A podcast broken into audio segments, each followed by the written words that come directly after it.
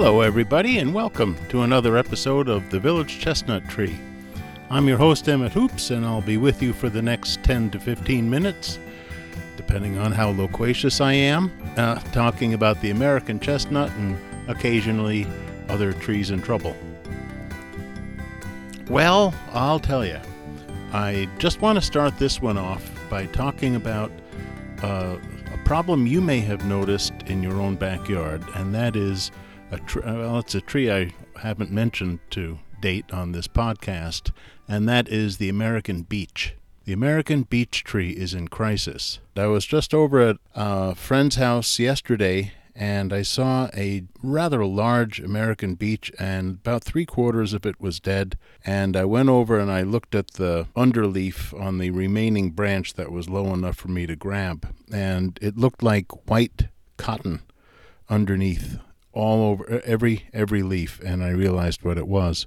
We are in the midst of uh, losing our beech trees.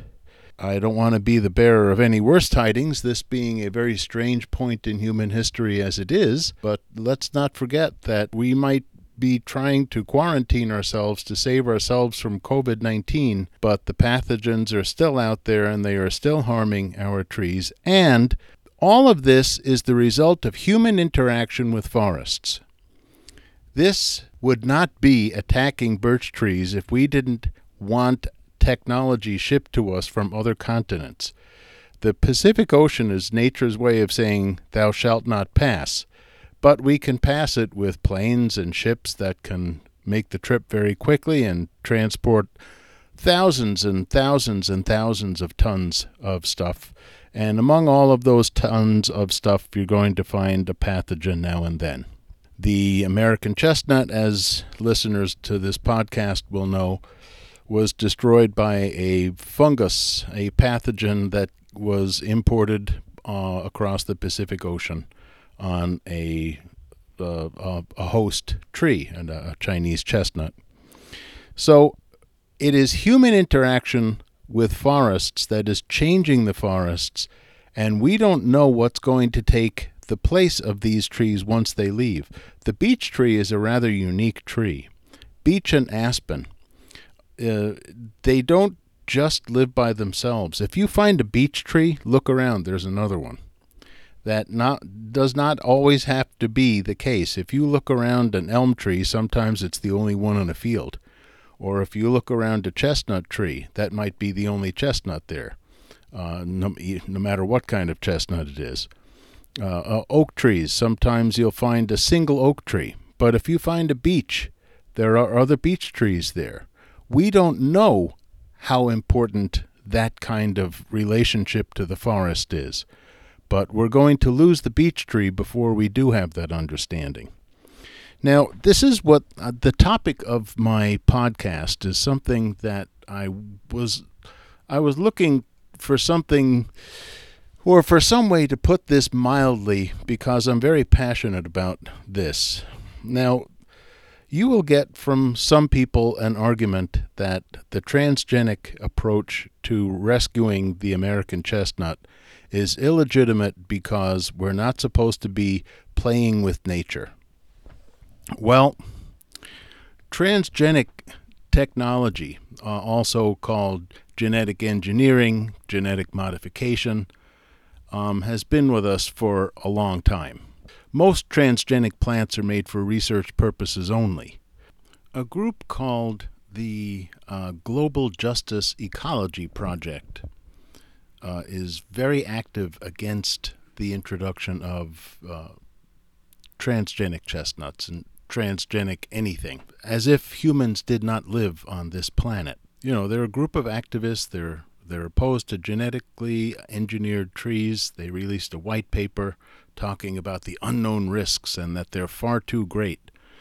And as uh, Rachel Smolker of that group said, the release of genetically engineered American chestnuts into forests would be a massive and irreversible experiment, uh, calling it a Trojan horse. And the floodgates, they're already open with the extensive use of genetically modified crop species well, let us let us stop and analyze the ramifications of this. If we are not going to use scientific intervention in the restoration of our forests. And right here, I'm going to, I'm, I'm leaving this with forests. I am not qualified to talk about the use of it in corn or barley or anything else. I'm talking about, I'm simply talking about the transgenic chestnut. First of all, we have to understand that human interaction with the environment is so great that we have now we are now considered to have entered an entirely new age in the Earth's history, and this is one where humanity is primarily responsible for the changes that are happening on the planet.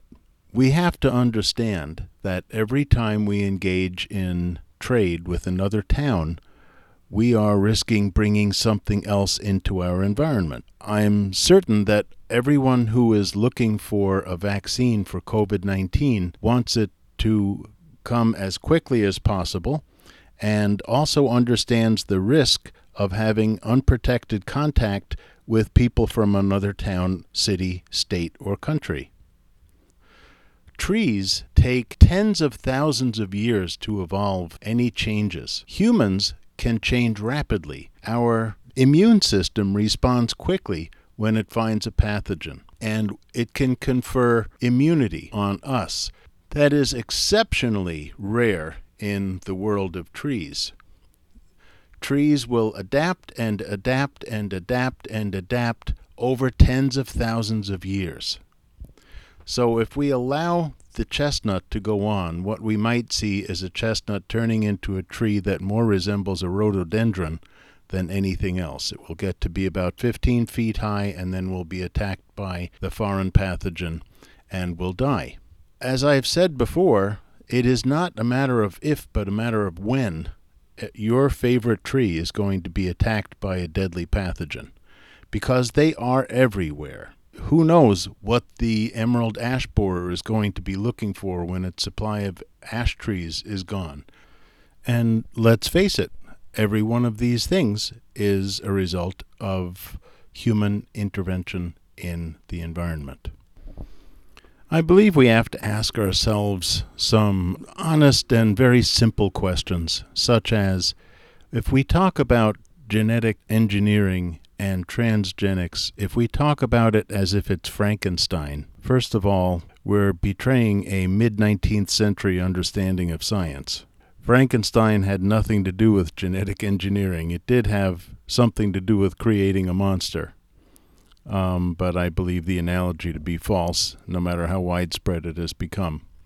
The simple fact is, if we are to go back to the foods that were available on this planet a thousand years ago, or even 500 years ago, we're forgetting how profoundly the very act of Christopher Columbus landing in North America, how profoundly that affected the ecosystem here. Um, I don't know uh, how many of you have read the book 1491, but it goes on to explore uh, the ecology of a continent that was for millennia kept separate from the ecology of uh, Europe and how profoundly North America was changed.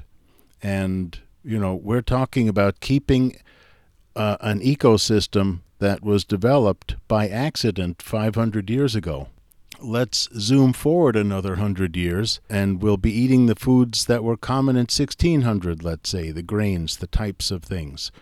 Well, human life expectancy was, uh, I forget which British philosopher it was exactly who said that life was brutish and short. But uh, I don't think people these days would characterize life as being brutish and short. I'm not exactly certain that that is the kind of life that we want to go back to. We want a life where we can build a home surrounded by trees and not worry about forest fire, uh, which is unrealistic. We want to walk through the woods and not have to worry about a mountain lion or a bear attacking us on our walk. That is a reality that we have created for ourselves. Uh, if we want to bring back the forest ecology, and protect nature the way nature is supposed to be in some halcyon state, then we have to bring back the uncomfortable realities that existed. At that point in the past. Or we're going to understand that we are profoundly engaged with our environment and we are affecting it in constant, constant negative ways. And it is time for us to use the accumulated scientific knowledge that we have at our fingertips and begin to restore the forest that we have so grievously damaged. So that's my uh, my case. I don't want to seem too dismissive of the anti biotechnology argument, but I have to tell you, to me, it sounds like the anti vax people. Uh, well, I'd better get off my high horse and go check on my neighbor's beech tree and see how that's making out. Maybe there is some kind of soap spray I can put on the leaves there to get rid of those little insects that are killing that beech tree. But of course, that will be only one tree that I save, and the countless thousands that are in the acres surrounding that house are completely unprotected. Until someone can find some way of rescuing the beech tree, we are going to stand by idly and watch it while we hold on to the sanctity of our wheat germ. Anyhow, that's about it for me today. I will be back in about two weeks with another podcast. And until then, as always, be like a tree and keep looking up.